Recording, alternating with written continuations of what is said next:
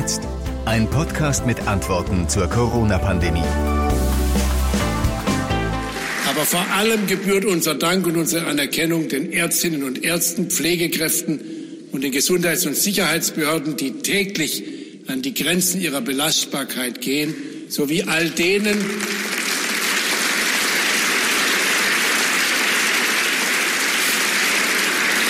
ich denke, dass wir uns einig sind, dass wir in diesen Dank auch ausdrücklich diejenigen einbeziehen, die tagtäglich trotz erhöhten Ansteckungsrisikos die Versorgung der Bevölkerung sicherstellen. Das ist der Applaus aus dem Bundestag. Und das war eben kurz Bundestagspräsident Schäuble, den wir gehört haben. Das ist der Applaus für euch alle da draußen, die ihr unsere Gesellschaft gerade, auf Deutsch gesagt, am Kacken haltet. Wir ziehen das abendliche Applaudieren vor heute.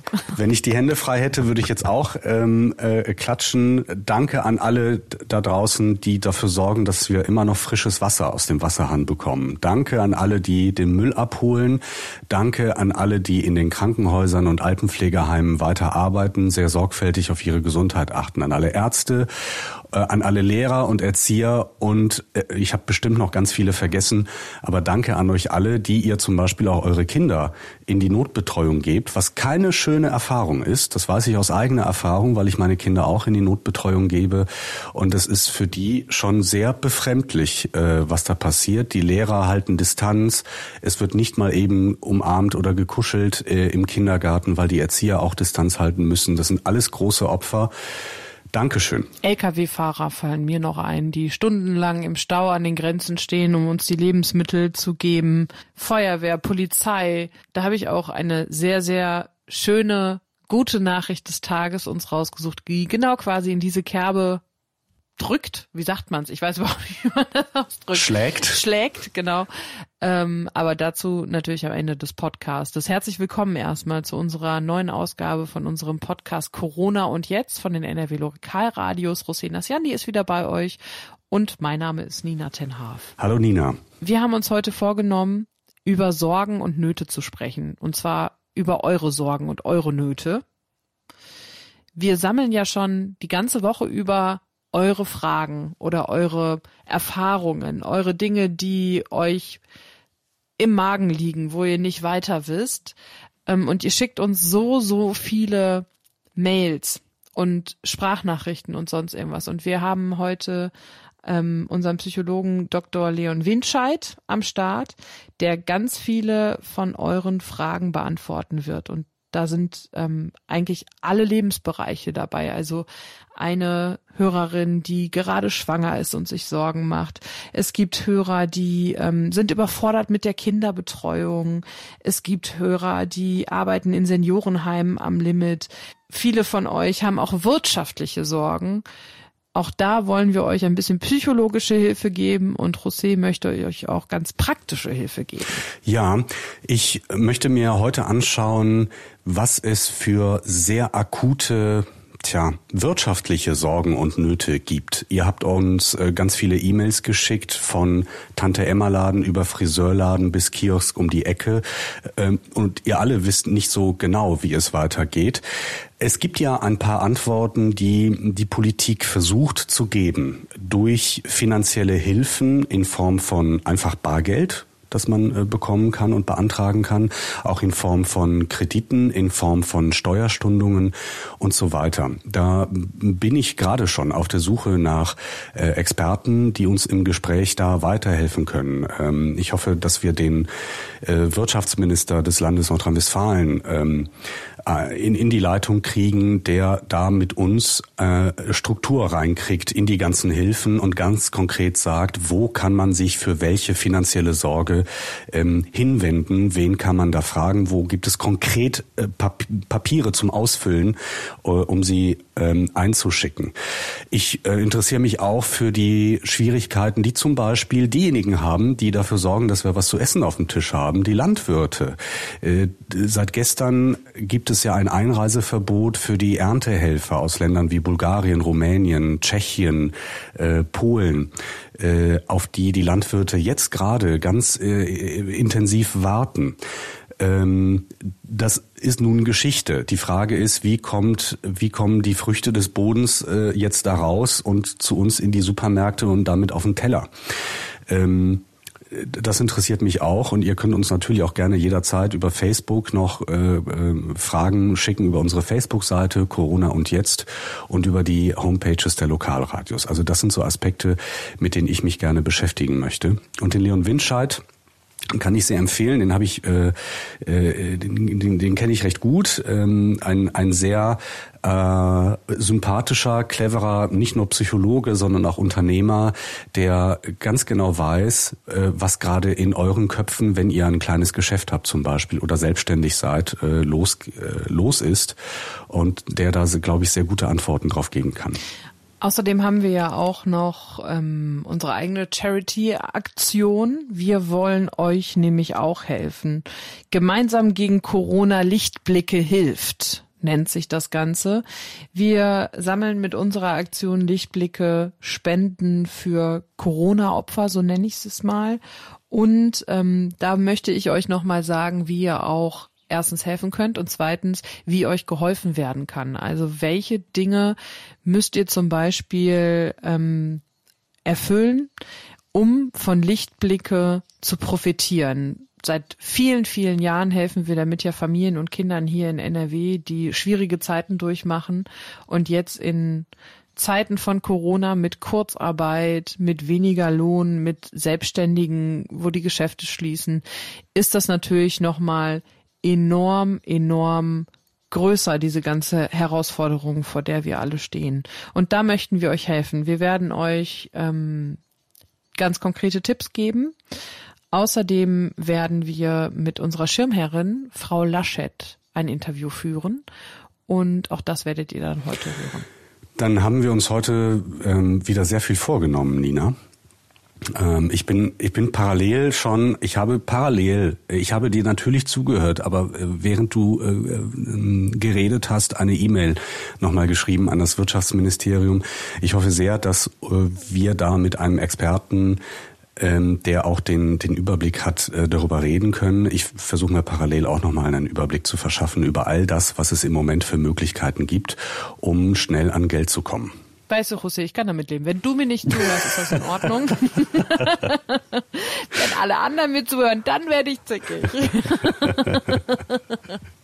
Nein, es ist heute natürlich eine Folge, die halt auch mit eure Sorgen, eure Nöte ein bisschen schwerfälliger ist. Trotzdem dachten wir uns, das müssen wir mal angehen, vor allem jetzt, wo die Sonne noch scheint. Ab Sonntag soll es ja kälter werden, also vielleicht könnt ihr einfach diese Folge hören und euch ein bisschen die Sonne auf die Nase brutzeln lassen, damit ihr trotzdem noch ein paar schöne Glückshormone haben könnt. Okay, ich glaube, ich wollte das eigentlich am Schluss unserer heutigen Folge erst sagen, aber ich habe eine gute Nachricht des Tages, die möchte ich jetzt schon loswerden, zum Ende des ersten Teils, und das ist, die Schulen verschicken keine blauen Briefe in Nordrhein-Westfalen. Gott sei Dank. An alle Schüler da draußen. Alle wissen, dass es eine Ausnahmesituation ist. Macht euch deshalb schon mal zumindest keine Sorgen. Meine gute Nachricht des Tages hörst du noch nicht. Ich spoiler doch nicht. Bis nachher. Bis nachher. Hallo José. Hallo Nina. Willkommen zurück. Ich war nie wirklich weg, aber mir ist eine Sache heute aufgefallen. Es ist das erste Mal, dass wir uns nachmittags wieder treffen und ich das Fenster in unserem Arbeitszimmer auflassen kann, weil niemand Rasen mäht. Ja, wie schön. Die letzten Tage hat immer irgendeiner Rasen gemäht um die Zeit. Ja, es ist, glaube ich, sinnbildlich für den Zustand der Republik. Alle Rasen sind gemäht, alle Fenster sind geputzt, alle Toilettenkacheln sind auch geputzt. Was jetzt? Das war auf jeden Fall für mich ein sehr schöner Moment heute, weil ich dann nämlich gedacht habe, ach Mensch, ein bisschen frische Luft, das tut ja auch gut, weil wir sitzen ja nun mal im Homeoffice, so wie alle anderen auch. Und haben heute auch ein bisschen ein schweres Thema vor der Brust, so möchte ich es mal nennen. Wir beschäftigen uns nämlich heute mit euren Sorgen und euren Nöten. Und meine Aufgabe war es ja so ein bisschen, das Telefon, die Nummer gegen Kummer zu sein quasi. Ja. Und ich habe mir E-Mails von unseren Hörern rausgesucht, die ganz spezielle Ängste haben oder Ängste haben, die, glaube ich, viele nachvollziehen können im Moment und auch an ihre Grenzen geraten mit Dingen. Und Leon Windscheid, unserem Psychologen, habe ich mir dazu geholt, dem ich diese Fragen gemailt habe. Und der hat sehr, sehr kluge psychologische Tricks auf Lager und Tipps. Da bin ich gespannt. Und die erste Mail, die ist anonym reingekommen. Und sie ist von jemandem, der erkältet ist und schwanger. Sie schreibt: Hallo, ich bin derzeit schwanger und erkältet. Mein Arzt sei definitiv kein Corona, da ich weder Fieber noch starken Husten habe. Ich in keinem Risikogebiet war und auch keinen Kontakt zu einer nachweislich infizierten Person hatte. Trotzdem macht man sich natürlich Sorgen. So wie ich mir momentan um alles Sorgen mache. Meine Eltern, die zwar topfit, aber knapp 60 sind, mein Mann, der jeden Tag mit dem öffentlichen Nahverkehr zur Arbeit muss, und um mein Ungeborenes. Auch um die vor allem frauenärztliche Versorgung in der Schwangerschaft mache ich mir Sorgen und die Geburt. Dies ist zwar erst Ende August, aber dennoch bin ich besorgt. Meine Gedanken kreisen den ganzen Tag um Corona und ich weiß nicht, wie ich aus dem Strudel rauskommen soll. Ich kann diese Sorgen unfassbar nachvollziehen. Ja, und ich weiß sogar warum. Ich weiß nur nicht, ob wir das verraten dürfen, Nina. Wir können es sagen. Ich bin ja auch selber schwanger. Im 8. Monat. Und genau wegen diesen Fragen habe ich mir auch schon Nächte um die Ohren geschlagen und gelesen. Und vor allem diesen Strudel, in dem man dann kommt, immer neue Informationen aufsaugen. Gibt es was Neues? Gibt es irgendwelche anderen Dinge, die ich übersehen habe? Gibt es neue Forschungsergebnisse? Das kann ich so unfassbar nachvollziehen. Und deshalb finde ich das, was Leon rät, auch ein richtig guten Tipp, der sogar mir geholfen hat im Moment. Ich mache mir Sorgen, das heißt ja normalerweise, ich werde jetzt anfangen, an einer Lösung zu arbeiten. Die Sorgen sind ja im Prinzip so ein bisschen wie ein Motivator. Wenn ich mir keine Sorgen machen würde, dann wäre es mir ja egal. Das große Problem ist jetzt, dass das bei Corona nicht geht. Die Sorgen, die du dir machst, die sind kein Teil der Problemlösung. Und das muss, glaube ich, ganz klar werden. Was du jetzt brauchst, ist unbedingt ein objektiver Blick auf die Tatsachen. Dein Arzt sagt, alles gut, dann Haken hinter. Dein Mann muss zwar mit dem öffentlichen Personennahverkehr zur Arbeit, da sind andere Menschen, aber bitte Abstand halten plus Hände waschen, das schützt. Deine Eltern sind mit 60 topfit, ja, das ist ja auch erstmal wieder ein Fakt. Und man muss sich klar machen, dass diese Sorgen eben zu nichts führen, außer dem zusätzlichen Problem, dass es dir damit nicht gut geht. Wenn du es irgendwie schaffst, such dir andere Wege, über die du nachdenken kannst und versuch dich wirklich bitte unbedingt an die Fakten zu halten. Die großen Seiten, Robert-Koch-Institut und auch natürlich die Seiten der Bundesregierung, die helfen hier massiv. Also Informationen, sich auf Fakten konzentrieren und nicht dieses Was-wäre-wenn-Spielchen spielen, weil das ist nämlich das, was einen in den Wahnsinn treibt. Ja, und er rät im Grunde dazu, das, wozu ich auch raten würde mit meinem gesunden Menschenverstand, dass es, ich finde es auch okay, wenn man sich Sorgen macht und Gedanken. Problematisch wird's nur dann, wenn es immer wieder dieselben Fragen und Sorgen sind, obwohl es im Außen da durchaus objektivierbare Antworten darauf gibt und man nicht aufhören kann, dieses Kopfkarussell zu drehen. Da muss man dringend irgendetwas finden, um das zu stoppen. Und das kann Bewegung sein. Da empfehle ich unser Podcast von neulich zum Thema Bewegung. Das kann sich einen schönen Film angucken sein oder jemanden sprechen am Telefon oder sehen, der einem vertraut ist und der einen auf andere Gedanken bringen kann. Da ist Ablenkung genau das Richtige, finde ich. Und diese Hormone, das kann ich noch mal sagen, tun ihr Übriges dazu, dass es einem noch schwerer fällt, sich aus diesem ganzen Karussell irgendwie rauszuhalten. Es ist, Hormone können auch manchmal ein Arschloch sein. José sagt dazu nichts. Ich sage dazu, ja, das kenne ich aber nur aus der Anschauung jetzt, was Hormone bei Schwangeren angeht. nicht aus eigener körperlicher Erfahrung. Das ist nicht ohne. Ich habe noch eine zweite Frage oder beziehungsweise eine zweite Sorge von Jessica, die, glaube ich, auch viele im Moment haben. Sie ist nämlich Mama und zwar von 2 kleinen Kindern, 3 Jahre und 9 Monate. Deshalb ist sie noch in Elternzeit. Ihr Mann kann zurzeit Homeoffice machen, was eigentlich ihr Glück ist, aber trotzdem belastet sie die Situation zu Hause. Denn eigentlich arbeitet sie sehr, sehr gerne. Das ist ihr Ausgleich. Und jetzt gerade, wo die Kinder nur zu Hause sind, nicht rausgehen können, sich nicht mit Freunden treffen können, fehlt ihr eigentlich so ein bisschen der Ausgleich. Ihr Mann versucht natürlich, ihr die Kinder ein bisschen abzunehmen, aber der muss natürlich auch arbeiten. Und dann wird's nämlich knifflig, indem sie schreibt, ich merke mehr und mehr, wie meine Nerven blank liegen. und leider auch meine Kinder darunter leiden. Und das macht es eher schlechter als besser. Haben Sie einen Tipp, wie man da weiterkommen kann oder rauskommen kann und gelassen bleibt? Die Kinder fordern im Moment wirklich alles von mir und ich möchte diese Zeit gut mit ihnen überstehen und noch mehr zusammenwachsen, statt es als Arbeit zu empfinden, mich um sie zu kümmern. Ja, und es gibt da einen Spruch, den ich neulich, ich weiß gar nicht mehr wo, aufgefangen habe, gerade beim Überstehen von Krisen. Das sind so 3 Gedanken.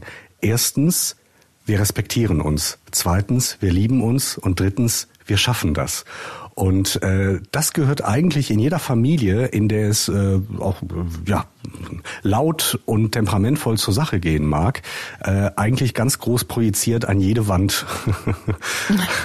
Im Moment noch mehr als sonst. Ja, es gibt ja auch viele Experten, die auch also gerade die Jugendämter und die Erziehungsberatungsstellen im Land haben, das ist eine Woche schon her, eine Pressemitteilung rausgeschickt, in der sie darauf hinweisen, dass man jetzt schon absehen kann, dass die Fälle häuslicher Gewalt, gerade gegenüber Kindern, vermutlich steigen werden. Was ich finde, was mich sehr berührt hat an Jessicas Mail, ist vor allem diese Angst von ihr, eine schlechte Mutter zu sein, weil ihre Nerven blank liegen und dem Ganzen nicht gerecht zu werden. Und da sagt Leon, im Moment ist das ganz normal? Erstens ist es gerade vollkommen normal, dass Gefühle sehr schnell und Emotionen auch ihren Zustand wechseln. Natürlich ist das anstrengend und natürlich kann man auch von Arbeit sprechen, wenn man Kinder den ganzen Tag betreut.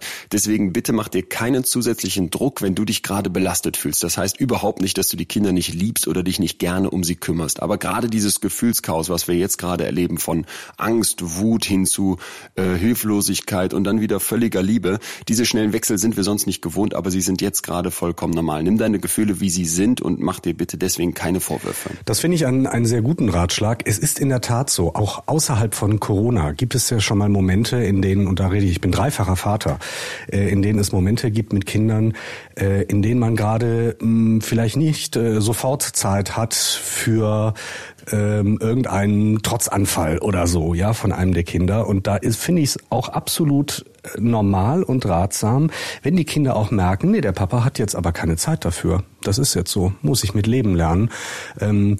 Das halte ich für eine, wie soll ich sagen, sehr gesunde, normale Verhaltensweise, die Kinder durchaus mitkriegen können. Definitiv, das sehe ich genauso, weil dadurch lernen sie ja auch einfach, dass es verschiedene Menschen mit verschiedenen Bedürfnissen gibt und dass ein Miteinander auch immer ein Kompromiss sein muss. Entscheidend finde ich dabei aber auch immer da sollten wir als Eltern schon darauf achten, dass wir mit Krisen, auch wenn sie uns gerade vielleicht aus der Fassung bringen oder aus dem Konzept bringen, dass wir am Ende des Tages, dass die Kinder mitbekommen, dass es da eine Entwicklung gibt bei der Bewältigung der Krise. Dass man also, dass die Mama oder der Papa oder beide nicht jetzt monatelang fassungslos vor einer Frage oder vor einem Problem stehen, sondern versuchen, verschiedene Dinge zu tun und zu erledigen. Ich finde, das kann man auch gut Kindern gegenüber transparent machen. Ja, dass man nicht machtlos oder ohnmächtig ist, sondern dass man handeln kann und dass man seine Situation auch verändern kann. Weil ansonsten kriegen Kinder, glaube ich, ganz, ganz schnell Angst in dieser jetzigen Situation. Ja. Das waren jetzt so die emotionalen Sorgen, um die ich mich kümmern wollte. Es gibt aber natürlich auch finanzielle und auch da wollte ich mich um Hilfe kümmern, dass ihr Hilfe bekommt, dass ich euch Tipps geben kann, was ihr machen könnt. Und da möchte ich nochmal auf unsere Aktion Lichtblicke hinweisen, denn zusammen mit Lichtblicke möchten wir vor allem auch Menschen helfen, Familien helfen hier in NRW, die durch den Coronavirus in Not geraten sind.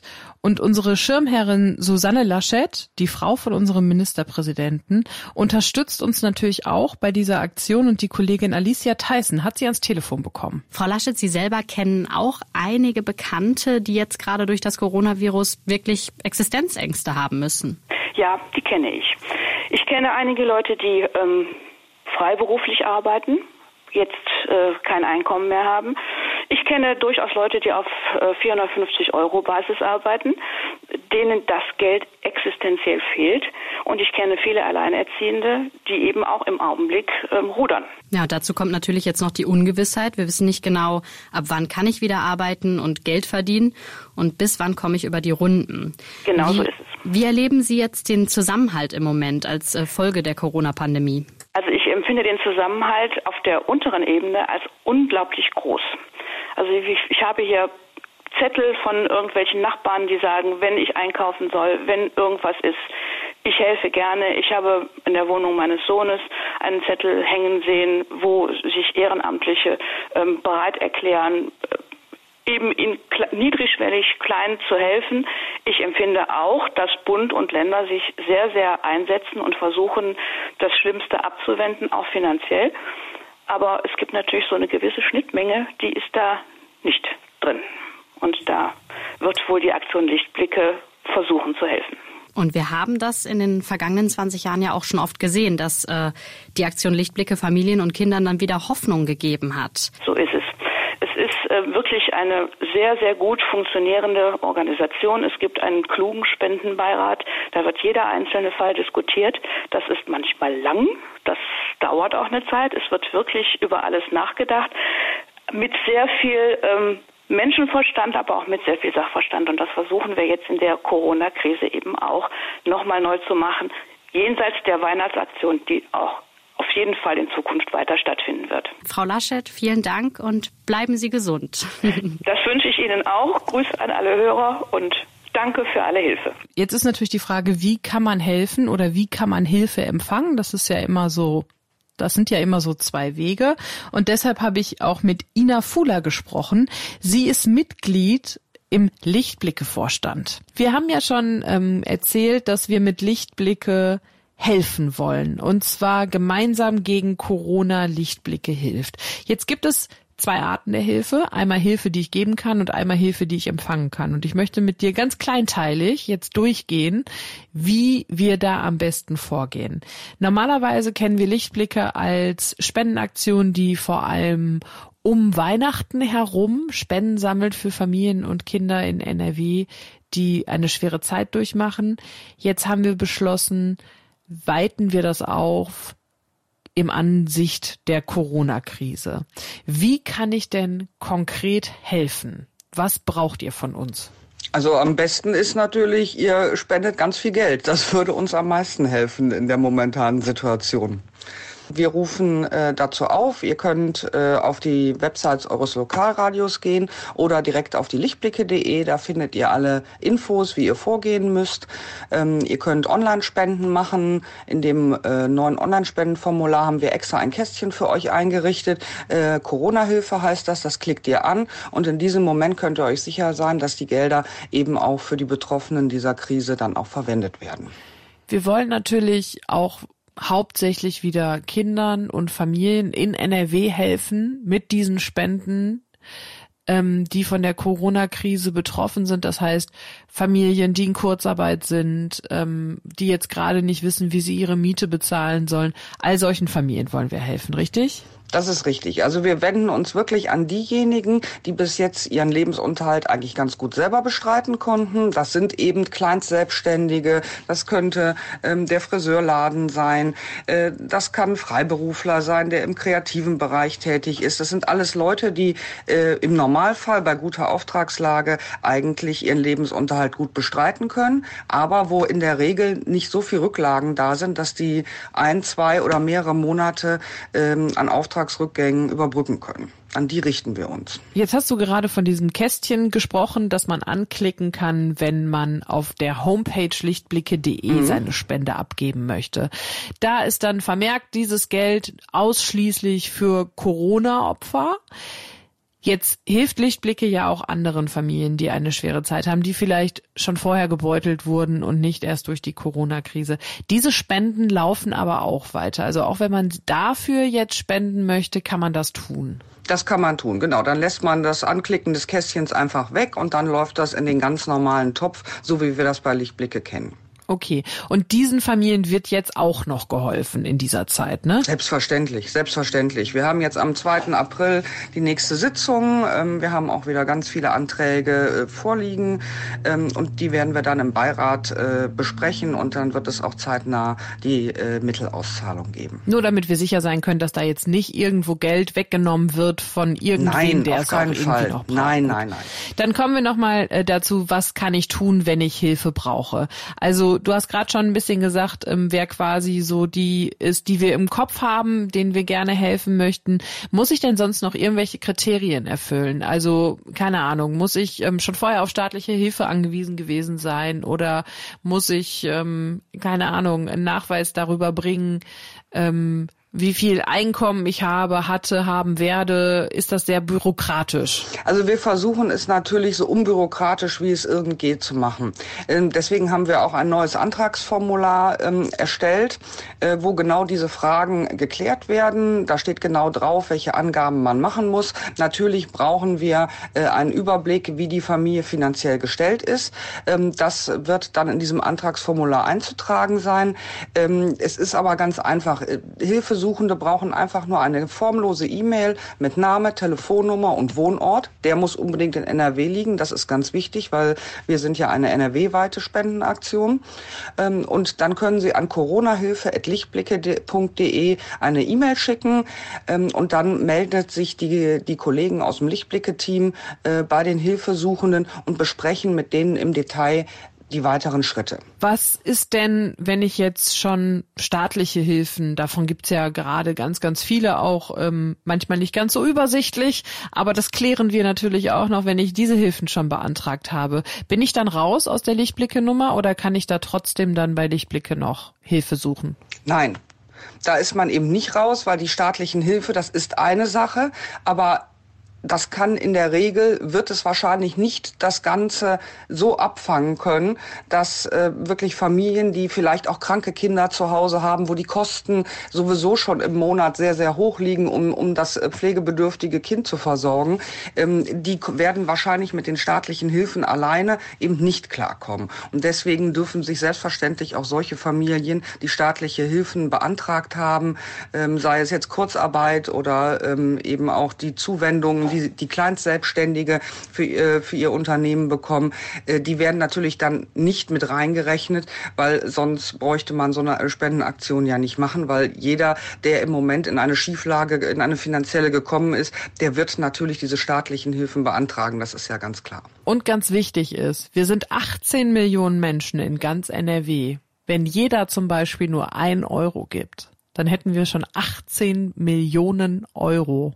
Und davon könnten wir ganz, ganz vielen Familien und Kindern hier in NRW helfen, die jetzt gerade durch die Corona-Krise arg gebeutelt sind. Weil bei uns zählt wirklich jeder Cent, nicht wahr? Auf jeden Fall. Also wir freuen uns wirklich über jede noch so kleine Spende. Wie gesagt, wenn wir alle zusammenhalten und jeder nur einen ganz kleinen Teil gibt. Es gibt natürlich auch viele Leute, die wirklich jetzt im Moment kaum einen Cent übrig haben und wirklich ums existenzielle Überleben kämpfen. Und genau die wollen wir jetzt erwischen und unterstützen, weil nur gemeinsam geht so eine Situation. Wir sitzen alle in einem Boot im Moment. Es trifft jeden, den einen mehr, den anderen weniger.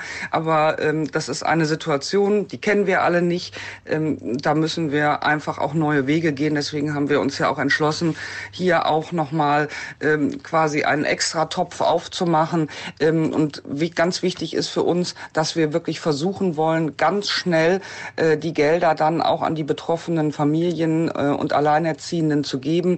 Wir werden unser Verfahren insofern ein bisschen umstellen, dass wir jede Woche online mit dem Spendenbeirat konferieren werden, damit die Gelder dann auch wirklich, wirklich schnell an die Familien kommen.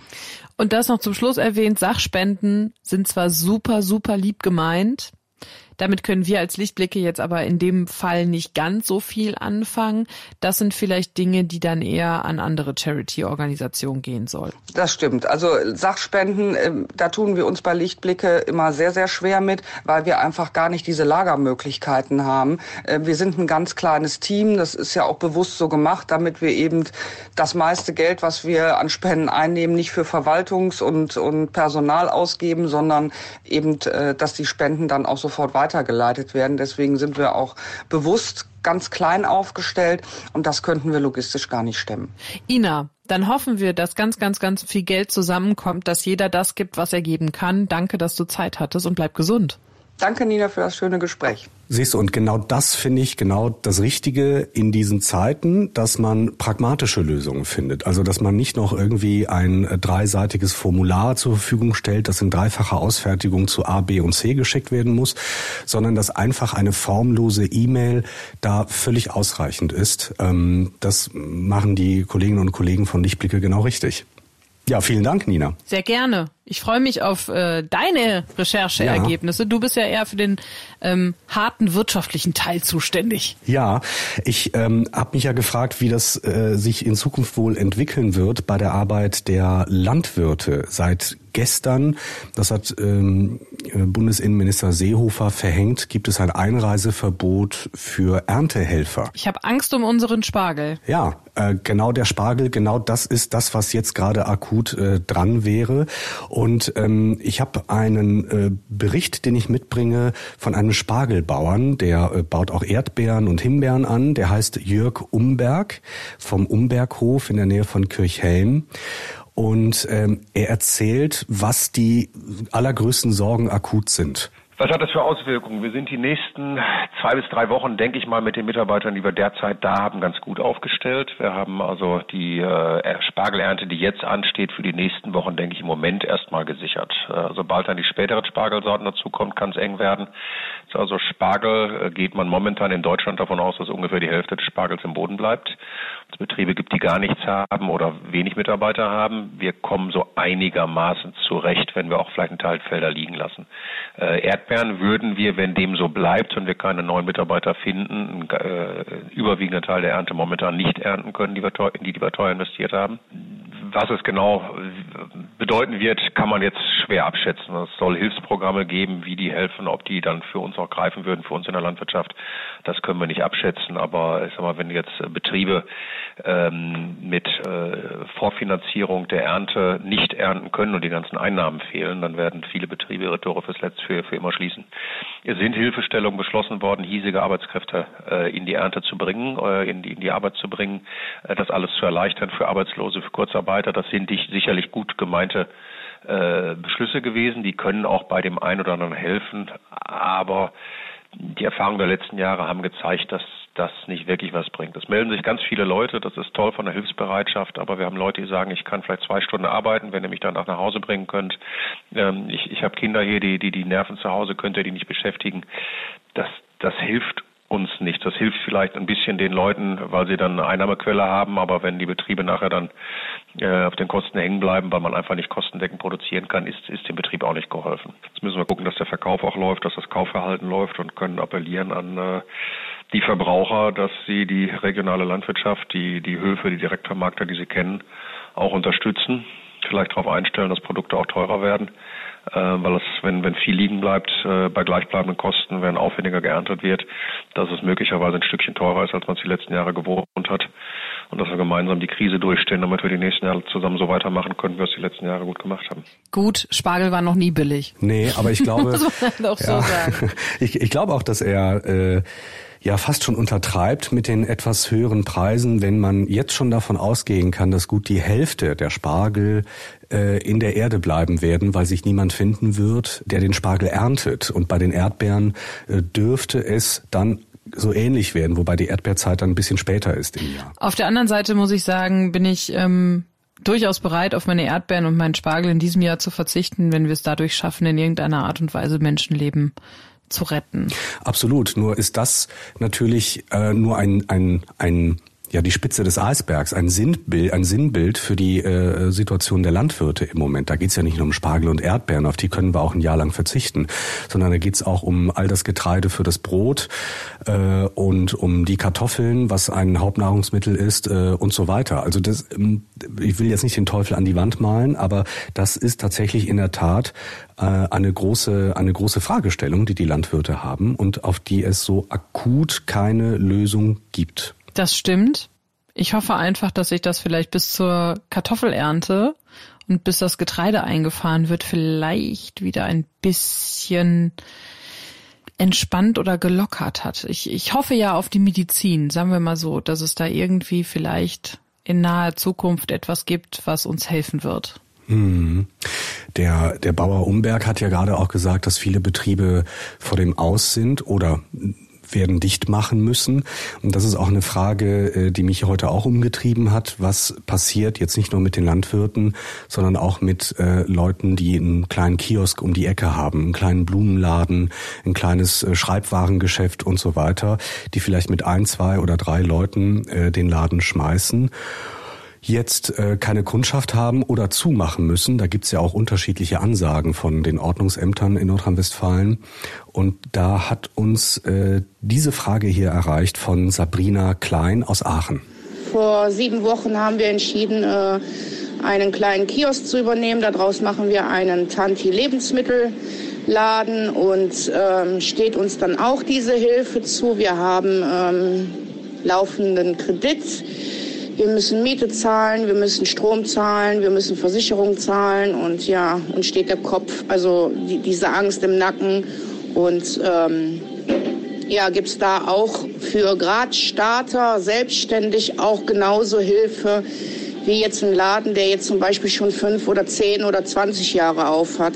Du hast wahrscheinlich die Antwort darauf. Ja, die habe ich und die lautet: Ja, es gibt auch für frisch gebackene Unternehmer oder für frisch gebackene Selbstständige Hilfen. Ich habe ja nochmal die Staffelung mir zurechtgelegt. Und zwar gibt es in Nordrhein-Westfalen, das muss man unterscheiden, einmal Soforthilfen für Kleinunternehmer und Sofortkredite. Soforthilfen bedeutet, das Geld muss in keinem Fall zurückerstattet werden. Man darf es behalten. Bei Unternehmen und Selbstständigen bis 5 Mitarbeitern bekommt man vom Bund sofort 9.000 Euro. Bei bis zu 10 Mitarbeitern 15.000 Euro und bei bis zu 50 Mitarbeitern 25.000 Euro. Ab Ende dieser Woche wird die Antragstellung möglich sein. So, das ist noch nicht alles vorbereitet online, aber auf den Seiten des Bundeswirtschaftsministeriums und des Landeswirtschaftsministeriums wird es dafür ab Ende dieser Woche, also ab Freitag oder Samstag spätestens, Formulare geben. Dann gibt's für Leute, die freischaffende Künstler sind, das kann alles Mögliche sein, von Kleinkunst auf der Bühne bis hin auch zu Journalisten zum Beispiel, gibt es für jeden sofort 2.000 Euro in Cash. Auch dieser Zuschuss muss nicht zurückgezahlt werden. Und dann gibt es eine ganze Reihe von Krediten, die man nehmen kann, für die das Land und der Bund die Bürgschaft übernehmen. Über die Soforthilfe und über die Kredite, die man bekommen kann, möchte ich jetzt mit dem Landeswirtschaftsminister Andreas Pinkwart reden, der mir hoffentlich genauer sagen kann, wie da genau die einzelnen Schritte aussehen. Herr Minister Pinkwart, danke, dass Sie sich die Zeit nehmen. Lassen Sie uns direkt zur Sache kommen. Das Land und der Bund stellen sehr viel Geld bereit und ich glaube, wir müssen das ein wenig sortieren, weil viele Leute, die ich erlebe, meinetwegen die 12 Stunden in der Bäckerei stehen, die dafür verantwortlich sind, mit einem kleinen 1- oder 2-Mann-Betrieb, 12, 14 Stunden arbeiten und dann noch nachts sich Gedanken machen müssen, wie sie Anträge stellen, dass die ganz schön überfordert sind im Moment. Deswegen fangen wir am besten mit dem Geld an, das es vom Staat quasi geschenkt gibt, also ohne, dass man es zurückzahlen muss. Das ist gestaffelt, über die Staffelung haben wir schon gesprochen, aber noch nicht darüber, wie man jetzt an das Geld kommt, Herr Minister. Was muss ich denn tun, um an diese Zuschüsse zu kommen? Ja, wir haben ein ganz einfaches Formular entwickelt, dass wir ab morgen Mittag, Freitagmittag um 12 Uhr online zur Verfügung stellen. Wir haben heute schon entsprechende Informationen gegeben, wie der Förderrahmen aussieht, unter welchen Bedingungen gefördert werden kann, wie gefördert wird. Das sollen sich alle, die das jetzt hören, auch in Ruhe durchlesen und sich dann morgen das Online-Formular ansehen, was da benötigt wird, um sich entsprechend auch authentifizieren zu können. Es ist ein rein online gestütztes Verfahren. Wir versuchen das so einfach wie möglich auch zu beschreiben, was zu tun ist.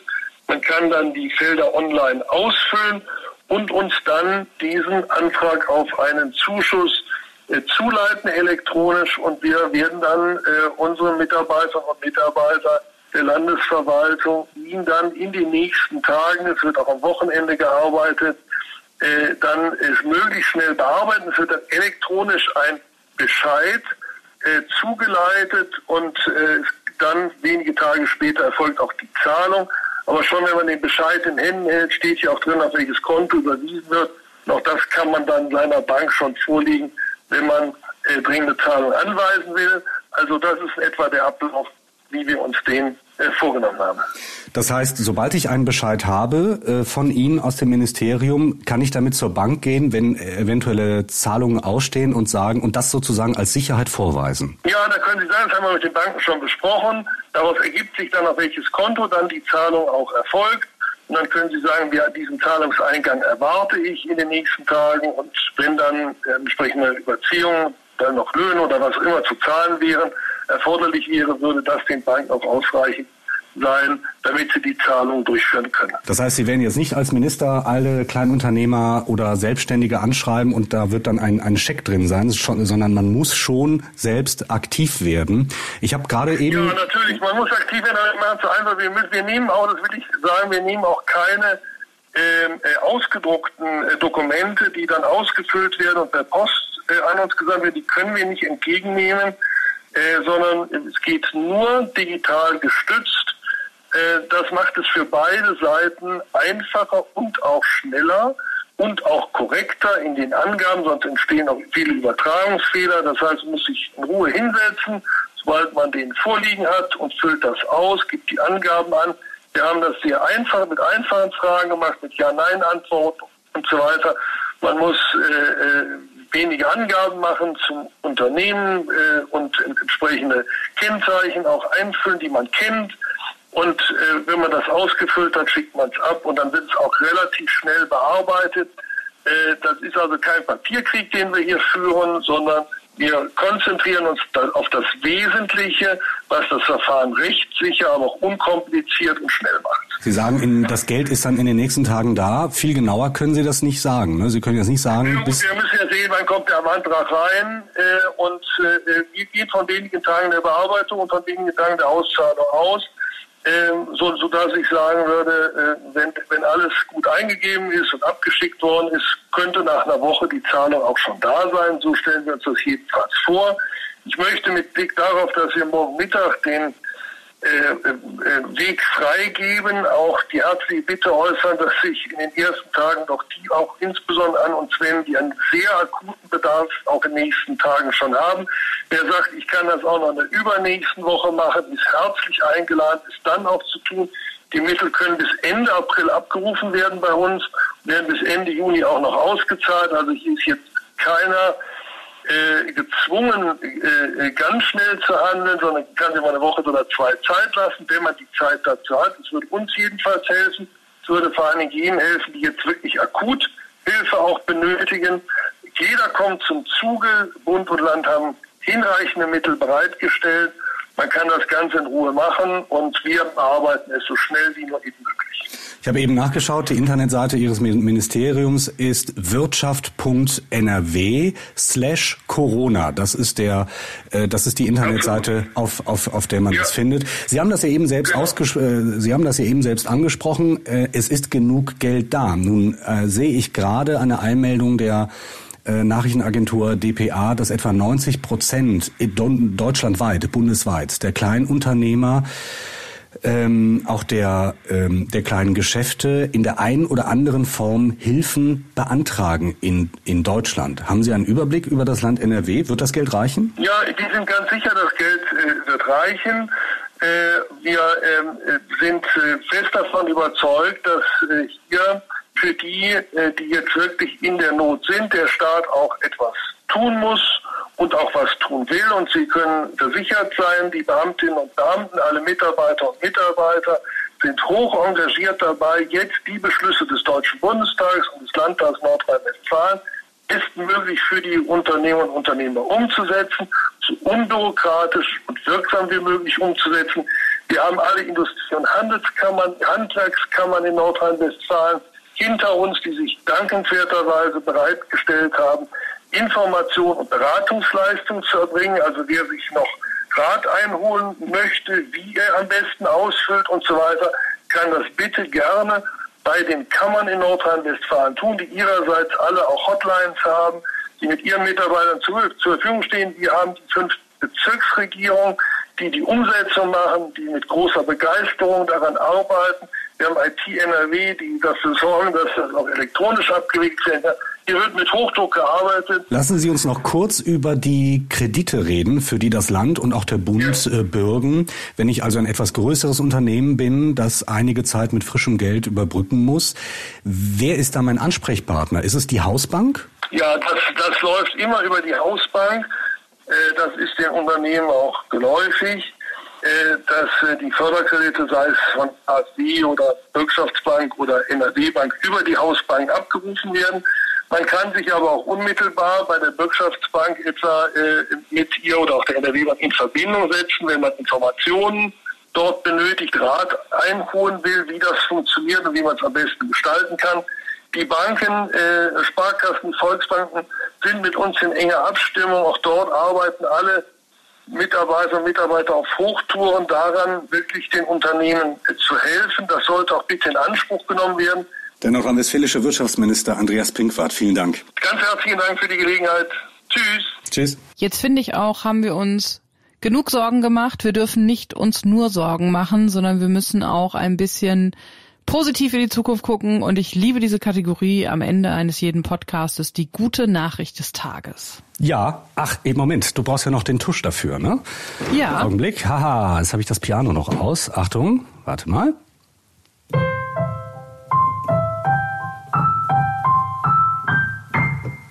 Bitte sehr. Sehr schön. Sehr schön, sehr schön, sehr schön. Das ist etwas, das habe ich wirklich lieb gewonnen, und das macht mir ein gutes Gefühl, wenn ich diesen Tusch von dir gespielt höre, José. Möchtest du anfangen? Soll ich anfangen? Ich würde ganz das letzte Wort haben heute. Oh. Das sei dir gegönnt. Ich habe eine sehr schöne Geschichte mit einem Kind. Und zwar ein 11-jähriger Junge. Die Mutter musste kurz rausgehen und auf einmal fühlte er sich ganz, ganz schlimm einsam und musste ganz bitterlich weinen. Gestern war das.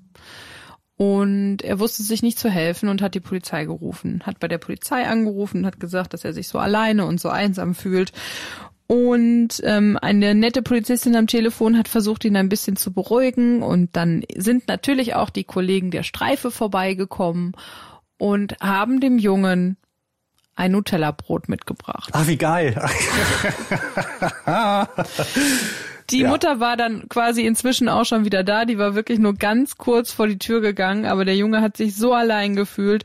Und das fand ich sehr, sehr süß, dass die Polizisten ihm ein Brot mit Schokocreme mitgebracht haben. Weil ich finde, dass Schokolade im Moment wirklich auch manchmal helfen kann. Also meine größte Angst, die ich habe nach Corona, ist der Moment, wenn ich auf die Waage steige.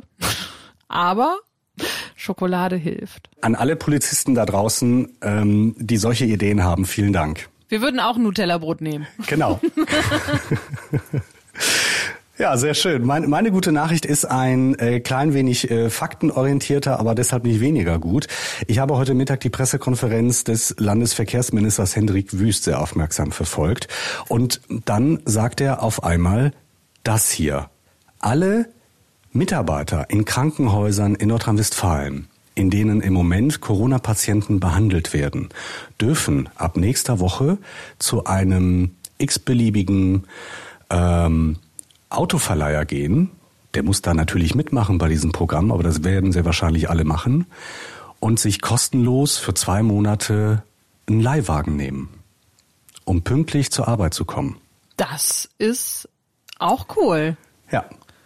Das ist, also falls da jemand Zweifel hat daran, dass das stimmt, ich habe das, was er gesagt hat, auf Band und er darf sich gerne auf mich berufen. Es wird in den nächsten Stunden ein Formular online gestellt werden auf den Seiten des Verkehrsministeriums Nordrhein-Westfalen und ich packe den Link auch in die Shownotes, wo man sich... Das ist ein DIN A4-Blatt, das kann man sich ausdrucken als Krankenpfleger, zu seinem Chef gehen, sagen, unterschreib mir das bitte. Und dann kann man sofort zu einem Autoverleiher gehen und sich ein Auto besorgen. Und es ist ja vor allem auch schlau, ne? Erstens, weil wenn diese Leute mit dem öffentlichen Personennahverkehr fahren, ist natürlich die Gefahr größer, dass sie sich anstecken. Ja, das ist ein Grund. Und deswegen dann nicht für die Pflege zur Verfügung stehen. Ja. Oder falls sie sich angesteckt haben, könnten sie natürlich auch andere infizieren und so haben sie quasi eine kleine Kugel um sich herum und ich gönn's ihnen auch einfach mit dem Auto zur Arbeit fahren zu können.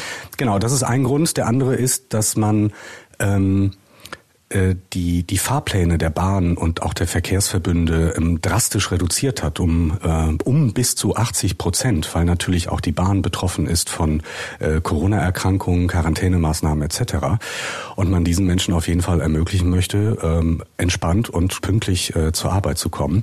Und das trifft auch ganz genau, wer möchte, mag sich das bitte nochmal anhören. In Folge 6 unseres Podcasts habe ich das lang und breit erklärt, warum ich finde, dass Ärzte und Krankenpfleger gepampert werden sollten, auf Deutsch gesagt.